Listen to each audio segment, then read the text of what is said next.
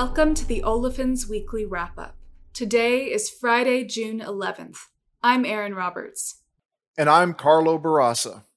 And together we bring you the I H S Market podcast that reviews the top events moving the ethylene and propylene markets over the past week. The design of this podcast is to complement the content from the North America Light Olefins Weekly service, otherwise known as the NALO Weekly.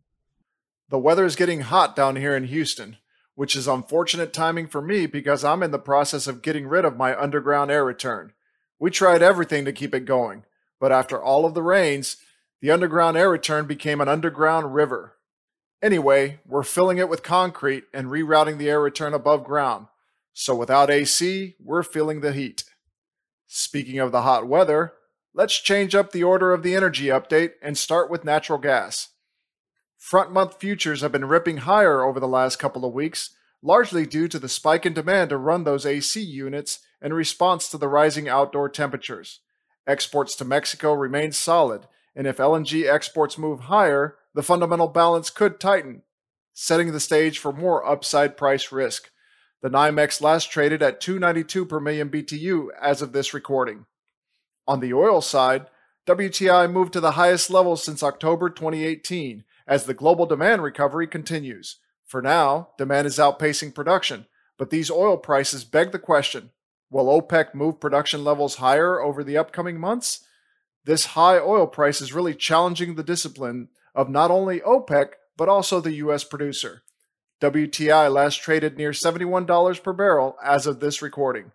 Lastly, on the N G L front, ethane prices continue to inch higher, largely on the back of rising natural gas prices. There is still a considerable amount of supply on the shelf with elevated levels of rejection and surplus inventories. Increased demand from new crackers and waterborne exports help, but the upside is limited to further gas price increases. Ethane last traded between twenty-seven and a quarter and twenty-eight and a half cents per gallon. Prices have been unseasonably strong for propane, mostly on the delayed start of the summer build season, but the last two weeks saw big stock builds as the prices in Mount Bellevue have dramatically reduced cargo loadings. Prices are expected to moderate as we progress through the summer season. I'll stop monologuing now and kick it back to Aaron for the ethylene update.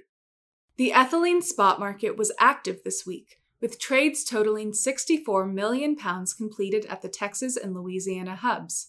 Overall, ethylene spot prices dropped to twenty-seven to thirty-three cents per pound for June delivery, and twenty-six to twenty-eight cents per pound for July delivery. On the cost side, the weighted average cash cost was higher this week, driven by higher raw material prices across the board. U S ethylene supply continues to increase despite some setbacks from restart delays and ongoing planned maintenances.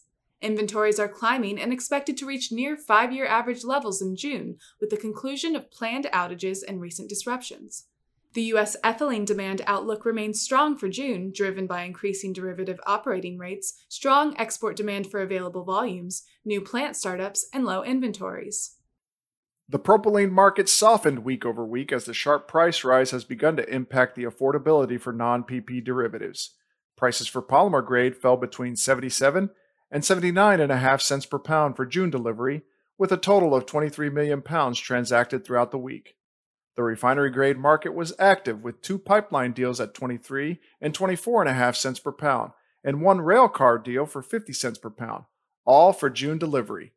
On the supply side, turnaround work continues at Dow's P D H in Freeport and is expected to conclude that work later this month. From a refining standpoint, the E I A reported refining utilization at over ninety-one percent, the highest level since January of last year, which should bode well for R G production. Neither the ethylene nor propylene price forecast changed this week, and if you want to find out more, you can read the respective sections of the NALO Weekly. Anything to plug? What else do we have? The Global N G Ls and L P G Market Fundamentals course, taking place August thirtieth through September second, is now open for registration. These four half-day expert-led online sessions will provide an in-depth study of the global markets and infrastructure for natural gas liquids, with a focus on why the markets are structured as they are and what that means for pricing. Register early through the link in our episode notes and save two hundred dollars. And with that, let's wrap up the wrap-up. Don't forget to subscribe to our podcast on SoundCloud, Spotify, or wherever you get your podcasts, and give us a like or leave a review if you enjoy it.